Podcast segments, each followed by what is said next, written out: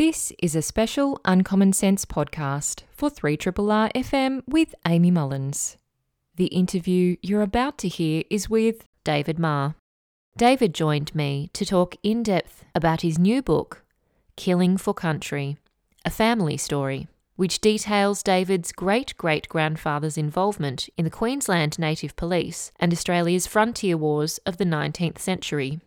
David explains how the dispossession of land and the massacres of Aboriginal people occurred and how they fought back. He also talks about its significance for today's politics. And it's my true delight and pleasure to welcome onto this program for the very first time David Marr, who has been very busy and very hard at work for at least four and a half years working on a masterpiece this book that we're about to discuss is called Killing for Country, a family story, which has been published through Black Inc. It is certainly a, um, a really fascinating narrative nonfiction or, or history book about the frontier wars in Australia, in particular, focusing mostly around Queensland, but we do start off the story in New South Wales. Now, for those listening who aren't familiar with David Marr, and I'm sure that's very few, but for those who aren't, he is a writer and journalist and lately has been writing for publications including The Guardian, The Saturday Paper, The Sydney Morning Herald, and he has also written many books, including Patrick White, A Life, The High Price of Heaven, Dark Victory, Panic, and also many quarterly essays, including my favourite, Power Trip, which I still refer to today. His other book that he's also written more recently is My Country, so it is with my great pleasure and honour to welcome onto the show David Marr. Hi there, David, and thank you so much for joining us. Thank you for that extravagant introduction, Amy. Thank you. That's what we're all about here. Uh, oh. And and I wasn't even really pumping up your tires that much because as someone who actually has majored in history and truly does appreciate the craft of history, I was reading your work in amazement at the amount of detail and archival research that you've done because this book not only draws on micro history, but also macro history. It's a fascinating combination of both. So it's drawing you into very personal stories, but it's putting it into a broader picture, a broader context. So I really appreciated just how you've combined those two aspects of storytelling in history because often it's usually one or the other. It's very difficult to do both. That was the plan to, to take a new look at the frontier wars through the eyes of this family, which by unhappy chance is my family. And in that way, kind of bring fresh eyes to this to this subject. That was the plan. Well, it certainly worked because I have read a lot of the other works on it and it really did bring something new for me.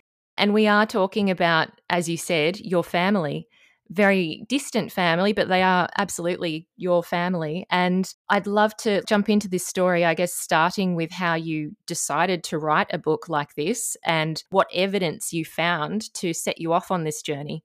Well, it started with the centenary celebrations for the end of the First World War. We're not a family history searching family. We have, like most families, half a dozen stories.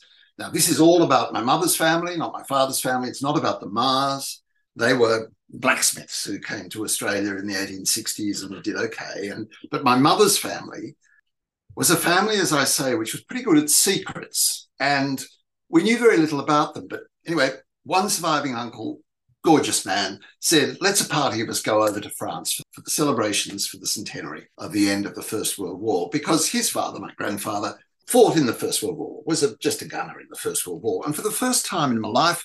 I dug out some stuff about the family. And it was a year later, and the same uncle, Jim, came to me and said, You seem to be pretty good at this. Can you dig out something about my grandmother, Maud? Because I know nothing about her. And I hadn't been digging for long when I was looking at a photograph of her father, my great great grandfather, sitting there pompously in the uniform of the Queensland Native Police. He was a professional killer of Aborigines. Yes, and we're talking here about Reginald or Reg Uhr. That's right, Reg Uhr. And it turned out that his brother was in the massacring business as well, the pair of them. It turns out that they were pretty notorious in their day And they've been mentioned here and there in the histories of the frontier wars, which I've read. And Amy, I saw the name and I didn't connect it with me. But now, looking at that photograph of a man indisputably my great great grandfather, it was, it, it slammed me, I have to say. Mm. It, it really rocked me. And, and I haven't been the same since. And I knew within half an hour of seeing that photograph and digging around a bit, checking up that the native police were as I thought they were. Yes, they were a, a military wing of the Queensland government employed to kill Aboriginal people, white officers, Aboriginal troopers, survived for over 60 years. And there were these two forebears of mine sitting there as officers. And I've been reporting race in Australian politics for nearly 50 years from the time I began as a journalist. It has always fascinated me the undertow, the awful undertow of race in the politics of this country. And I had never thought, I've never thought to check if any of my lot were involved. Isn't that? Mm. I mean, I was embarrassed, but I also thought, how Australian is that? Yeah. You know, it's just yeah. completely Australian you recognize that all of this is going on, but you don't think it's you.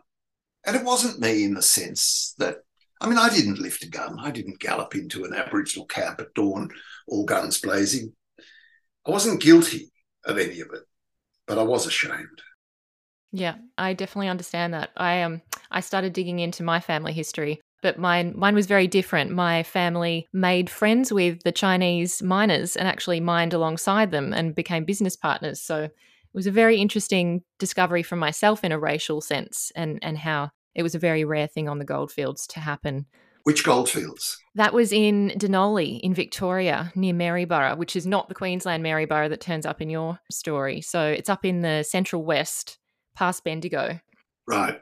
So that was a very, very prominent place at the time, but it's now a lovely town because I went to the the local history museum and went through all their microfilms. Aren't they wonderful? Amazing. Aren't those local histories wonderful? Brilliant people. I absolutely came to depend on them because yes. there were these enthusiasts who knew the stuff minutely. Mm. I got Maryborough all wrong until I bumped into a group of Maryborough researchers, people who lived there, and they showed me how that town operated. And unfortunately, pointed out to me that my family's record in the town was worse than I'd imagined.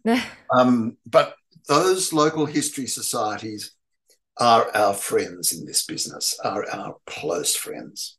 They are truly invaluable and often volunteers who aren't getting paid anything. Oh, yes, um, of course. Yeah. No, I loved the acknowledgement section because it was uh, a lovely list of people to read about. That's my usually my favourite section. I also paid out on a few of my friends, you would have noticed. Yes. That's necessary, isn't it? Oh. I, no, I was interested also because you said it, this book is a little bit late, and as are most books usually. But obviously, you were dealing with COVID. And, you know, before we jump into some of the aspects, I just wanted to, I guess, acknowledge the archival research you must have done, but also the usefulness of Trove, which I assume would have been quite invaluable to you. Trove is this extraordinary engine which is opening up the reality of Australia to us all. What used to take professional searchers a month to track down, we can sit at our desks and find in five minutes. Mm. You know, I've learned not to be snooty about the mistakes made in Australian history books before Trove because we can correct them. We can word search. We can go back to the 1790s word by word now. Trove is extraordinary. But the other thing, I had a little army of professional searchers for me working in the archives. When COVID hit, the archives all shut. And that's when my partner, Sebastian Tesoriero, became my searcher. And from that point also, became my collaborator in this in this task, and he is a, genius at finding material on the internet and an absolute bastard for precise accuracy.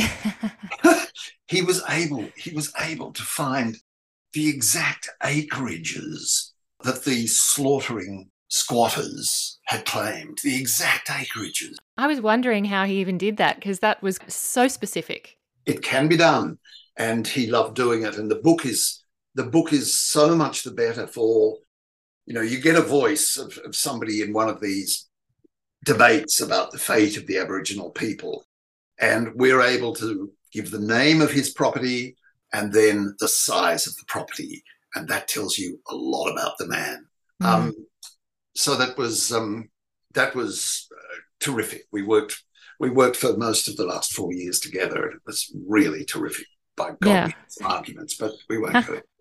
It must have been a bonding exercise at the minimum. But yes, I just wanted to, I guess, acknowledge the first part of the book. We won't go into all the detail of it because there's a lot there.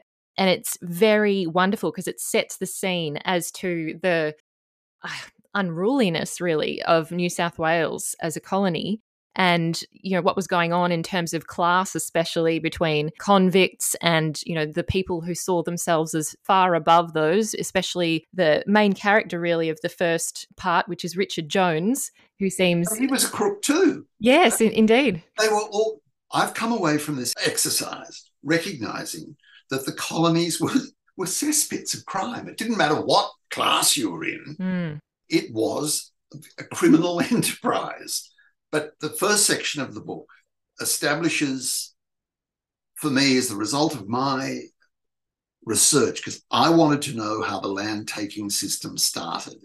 How did it start? Where was the political support for it? How did it deal with its own critics? Because there were critics from the start in the colonies saying of land taking, this is theft, and of slaughters, this is murder. And those voices continued for the rest of the century. I became terribly, terribly keen to, to give them their due mm. in the debates and the political struggles that went on. So the first part is very largely working out how these hundreds and hundreds of thousands of acres could just be stolen for nothing. And then how it set up this class of landholders whose ambition was to clear their land of its Aboriginal inhabitants. Yes. It's just such a different way of talking about it. I actually haven't really read an account of it like this. So it's so useful because I felt like I was there. And it's wonderful that you did quote so extensively with the primary sources because it does feel like you're transported alongside your narrative, you know, weaving around it. It's just such a great way of doing history never underestimate how beautiful the newspapers were, mm. um, how beautiful the voices of governors and high officials were. They wrote the purest kind of English, which was apparently relaxed, but was packed with specific meaning. Great stylists. And the arguments between those who supported and those who opposed the, the survival and the prosperity of the Aboriginal people are so eloquent. I loved them. Yes, yes, no, they it is really wonderful. Um, let's talk a little bit just about life there, just to give listeners a picture of what it was like because it does end up translating into when we move up to Queensland because essentially the wool trade and sheep especially was how a lot of people were making their money. Obviously with uh, Richard Jones he was quite prolific in the things he was involved in including trade between Canton and Australia with tea for example can you paint a, a bit of a picture for us as to the landholders in this early time and what they were doing with their land, what their aim was?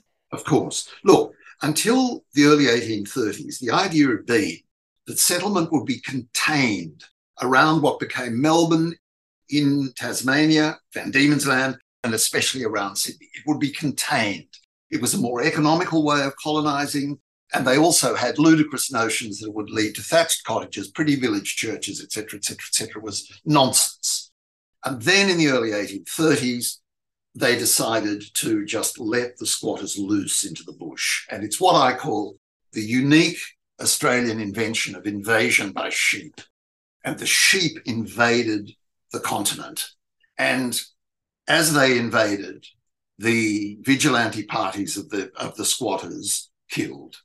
And the squatters were always begging for some sort of police force that could go out with them into the bush and clear the land of its Aboriginal owners. And eventually, in the late 1840s, that was set up, and that was the native police, as I said before, white officers and black troopers. The people who were who were going out into the bush didn't need to buy their land. The land was free. All they had to do was stock it. So they needed sheep. And the people who could afford to take sheep out into the bush, a lot of them were the younger sons of very rich English and Scottish families. There were a lot of people out on the frontier who were born in castles. And there were also a lot of people borrowing money at very high rates of interest. So the whole thing was, from a business point of view, wild and fragile and deadly for the, for the original inhabitants, and for a time extraordinarily profitable. Fortunes were made. Then the times grew tougher. But either to make more money, you took more acres, or if you were in trouble financially, you took more acres again to try and mm. rescue yourself. It was all about take, take, take. And nobody really believed that the original owners of the land were due any compensation whatsoever for its loss. There were some beautiful clerical voices saying, but we are going to give these savages an opportunity to enter the light of Christ. And that's compensation enough for their millions and millions of acres. The established church, the Church of England, did nothing to protect did nothing to protect mm. The Aboriginal people. Other Christians were wonderful, but the established Church of England, terrible. And so this army of sheep and men moved south and west from Sydney and then north, always up into the beautiful pastures of the north, into what became Queensland. Indeed, indeed. I wanted to read out a quote here because it reminded me of this idea that we talk about the latte sippers in Melbourne who what would they know about what goes on in the bush? And there was um, the Sydney Herald who talk about they'll quote wailers over the aborigines wailers as in crying. They describe theorists and other desirous of acquiring a reputation for humanity. They describe city elites as philanthropists who sit at ease at home to talk and write of the quote poor aborigines and then this idea of a groupthink, it is quite evident that the sentimentality and ravings of a parcel of European canters have had their effect on the minds of many mistaken men in this colony. And then there's obviously the last line there, which is, quote, weep over the perhaps necessary shooting of a black, which is that one's particularly galling to read. But I mean, that it does sound Amy, almost so contemporary. Familiar. Yes. I know. Until I started work on this book, I thought that the language of virtue signaling had been invented for the culture wars. But there it is mm. in full flight in the 1830s and all through the 19th century in Australia, attacking those who were standing up for the Aboriginal people. They were attacked as showing off their humanity, ignorant city dwellers, unaware of the harsh realities of the bush, the whole thing, the whole thing. And one of the things I really loved was armchairs. Armchairs became this stupendously vilified bit of furniture. And the newspaper debates were always attacking people for sitting in armchairs by their fires wow. at home. Not rural armchairs, not armchairs in the bush. They were virtuous armchairs. City armchairs were the centers of ignorance and moral boasting, etc., etc., etc., etc. I just, I couldn't believe it. There it is. It's a very, very old way of doing a very, very old task, which is to belittle decent people who have decent values. Yes. It was refreshing to know that there were people there with decent values.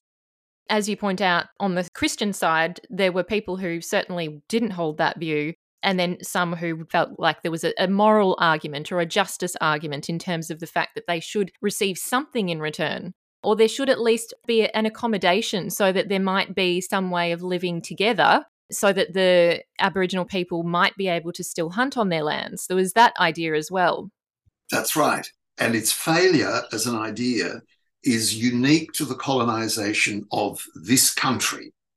In South Africa, in New Zealand, Aotearoa, and in North America, the British set land aside for its original inhabitants, and nothing was set aside here. The law didn't run in the bush at all. The murderers of the blacks were never punished. The kidnappers of the blacks were never punished. When I say never punished, there were a few remarkable trials mm. and executions. But essentially, once they were passed in the late 1830s, for the rest of the century and into the 20th century, no one was punished for the terrible things that they did to Aboriginal people. No one. Indeed. And uh, I mean, Myall Creek Massacre, that's one that surely a few people would be familiar with as being an example of that. But then there's also this idea that once it was obvious that there was violence going on and that it was unsavory or not appropriate because the imperial government had said you're not supposed to do that, then they're switching to this more covert mode of operation and they're moved to things like poisonings, things that they would potentially be more likely to get away with. Or the, the operations of the native police itself. Mm. The native police, there are scholars have put a lot of time into trying to work out how many how many Aboriginal Australians may have been killed by the native police. And there are figures varying from 20,000 to 65,000. But, but what we do know is was the most deadly force on the continent during the colonization years. And they were not entirely covert. Everybody knew what was going on. They didn't necessarily know the details. And there was all sorts of code the word disperse was the code most often used by the press, and sometimes the press put it in inverted commas to make sure that people didn't think that groups of Aboriginal people were being simply allowed to run away. There is evidence it meant kill, and no official of the Queensland government ever contradicted the evidence that the word disperse meant kill. So that it was this strange mixture of being secret and open unrecorded and recorded. And the material is there that lets not just me, but many, many scholars give an account of how bloody the Australian frontier was.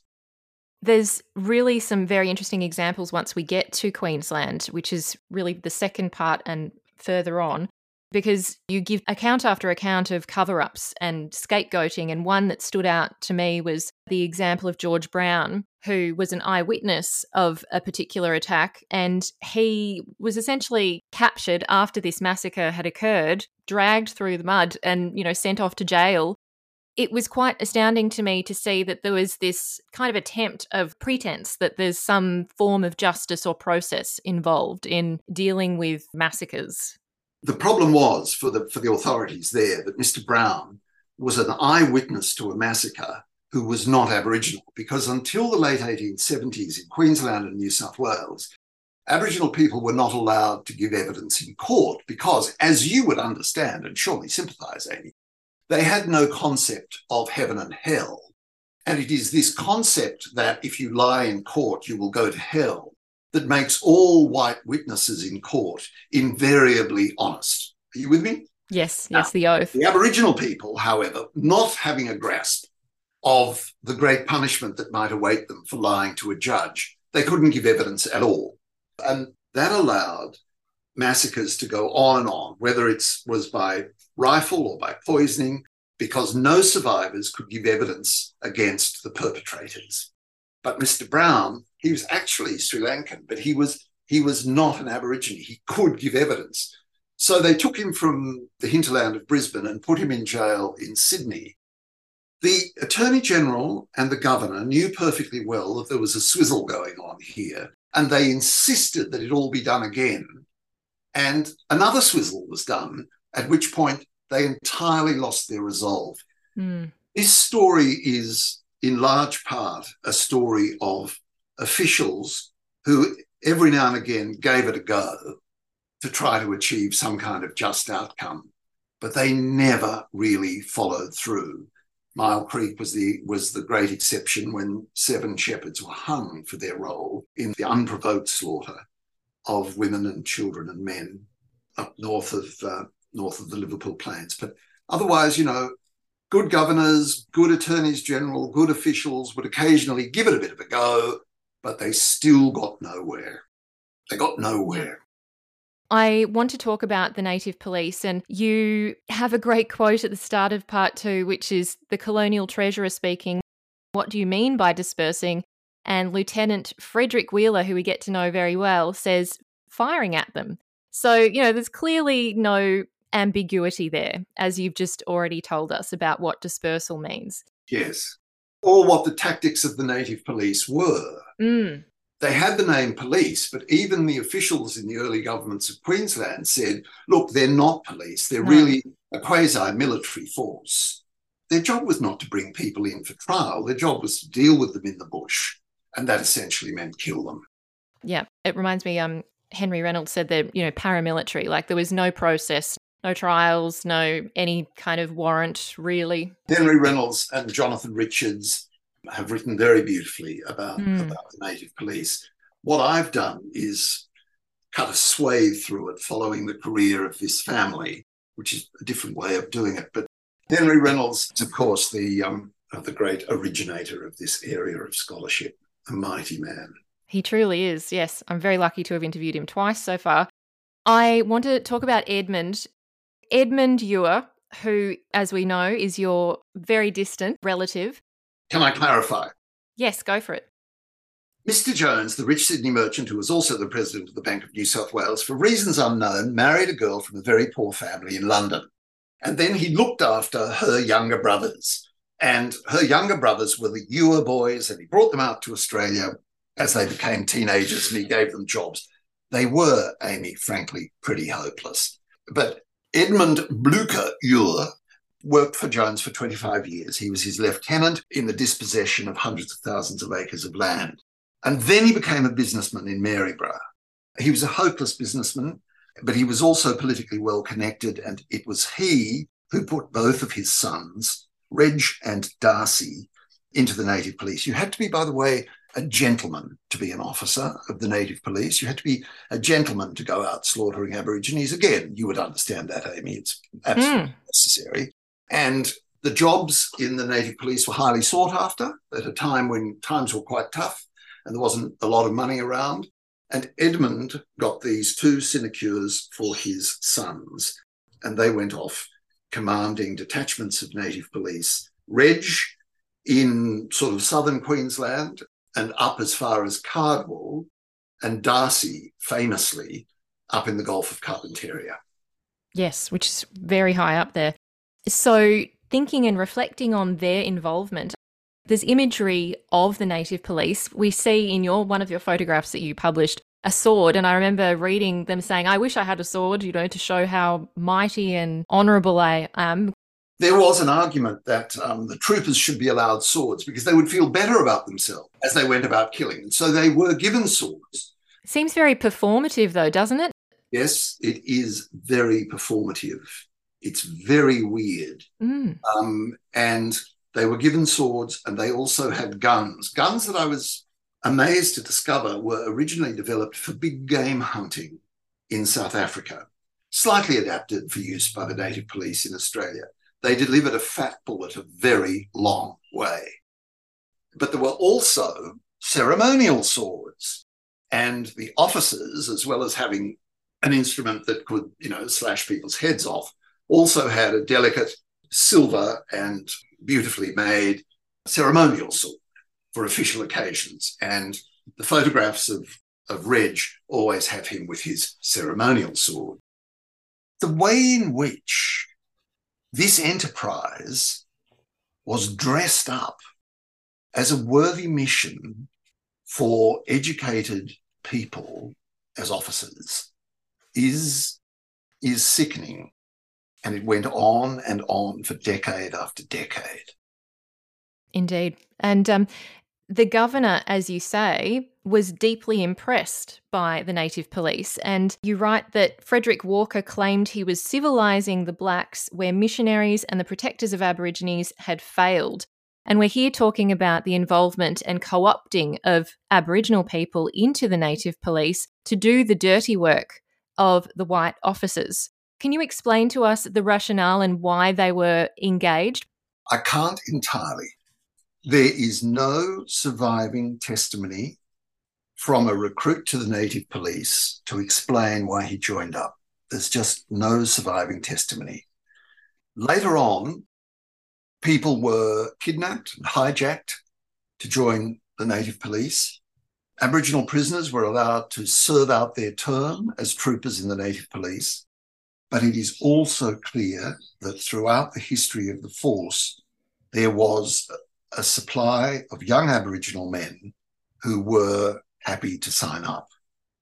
And as one of my Indigenous helpers said to me, David, you have to understand victims don't make good choices, which I think is a very powerful thing.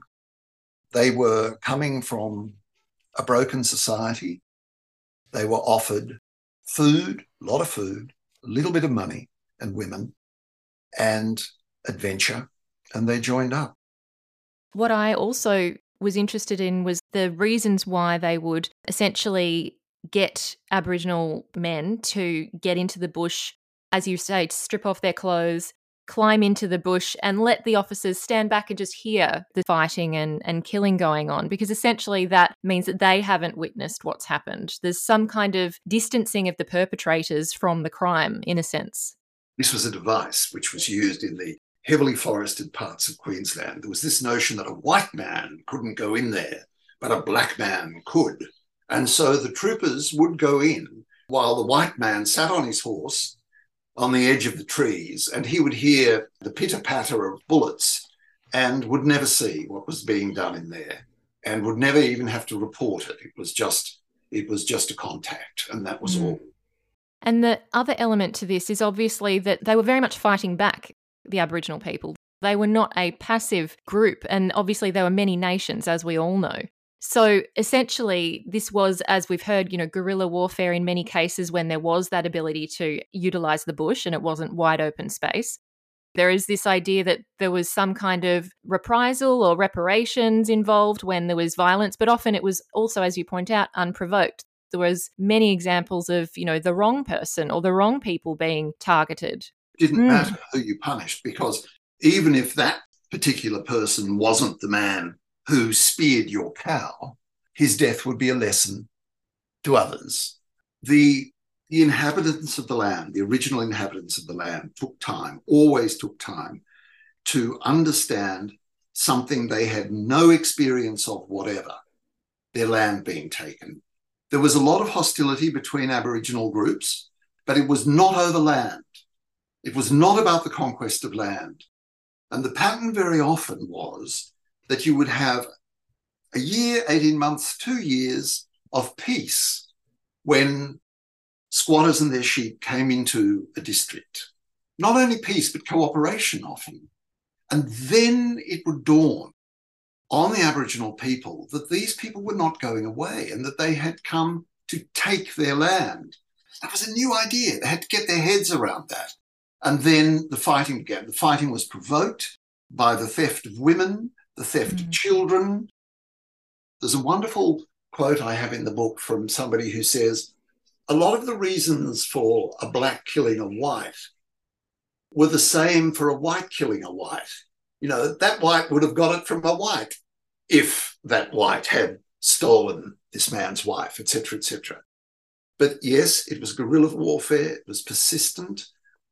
It's pretty clear that those squatters, and there were many good squatters who attempted an accommodation with the people of the land into who that they were moving their stock, that they were dealt with entirely differently by the Aboriginal inhabitants. Mm. It was impatience and greed and clumsiness that was very often the cause of violence. And many of the squatters hated the native police because they were simply so indiscriminately violent and clumsy. They would come onto their properties and kill the men they had working for them. And so there was there was a dialogue going on all the time between squatters and government about what these native police, led by my great great grandfather and his brother, what they should be doing, how they should be behaving.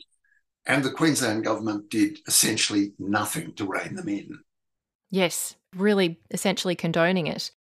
You say that there is this kind of historical continuity there's a sense that this war is still happening, but just in a different way. And you alluded to it at the start in terms of race in Australia. And I have been speaking with some First Nations peoples, and you know they're telling me about their experiences during this referendum campaign for the voice to parliament. And it really has brought out the worst, I think, also the best, but a lot of the worst in Australia. And it does mean that these fractures and fault lines that we see are still there. This thing that you're writing about is not that distant. Yeah. The community is being offered a pathway to peace by Indigenous leaders, and there is a very large section of this community led by Peter Dutton and the coalition parties, which is deliberately opting to continue the struggle. And it's not just the things we were talking about before, the sort of the culture war tropes, but there's also an argument which is as old as the colony. I mean, the colony's whole wealth came, until gold was discovered, came from the land of the Aboriginal people. And the Aboriginal people got nothing for it. But any tiny little bit of revenue spent on the Aboriginal people was considered extravagant and wasted. And when you listen to the No campaign today, you can mm. hear that same argument. We have given them so much. Bullshit. And it's all been wasted. Bullshit. But that was an argument in the 1830s, 40s, 70s, 1890s, 1920s. And that argument never ceases in Australia. And it's been let loose by the referendum campaign. And underneath it all is this notion that is very important to a surprisingly large section of this country that we owe the Indigenous nothing for the continent we took from them. I know that you have said that you wrote this book as a kind of form of atonement, but you don't feel that sense of personal guilt for one's ancestors' wrongdoing. But this is certainly a very great contribution to our understanding of the frontier wars and the native police. So I'm so grateful to you for writing it. Amy, thank you. I'm an explainer. For my whole career as a journalist and as a writer, I've sought to explain. What mm. I want to know for myself, I want other people to know. And this is a work of explanation. And I hope it is a new way of reaching people to tell them the single simple truth, which is we're a conquered country. It's as simple as that. We are a conquered country. And as soon as we can grasp that, we can work our way forward to a new accommodation with our past. That's the plan. I hope that people can pick up Killing for Country, a family story written by David Marr, out through Black Inc. And thank you so much again, David, for joining us. Thank you very much, Amy.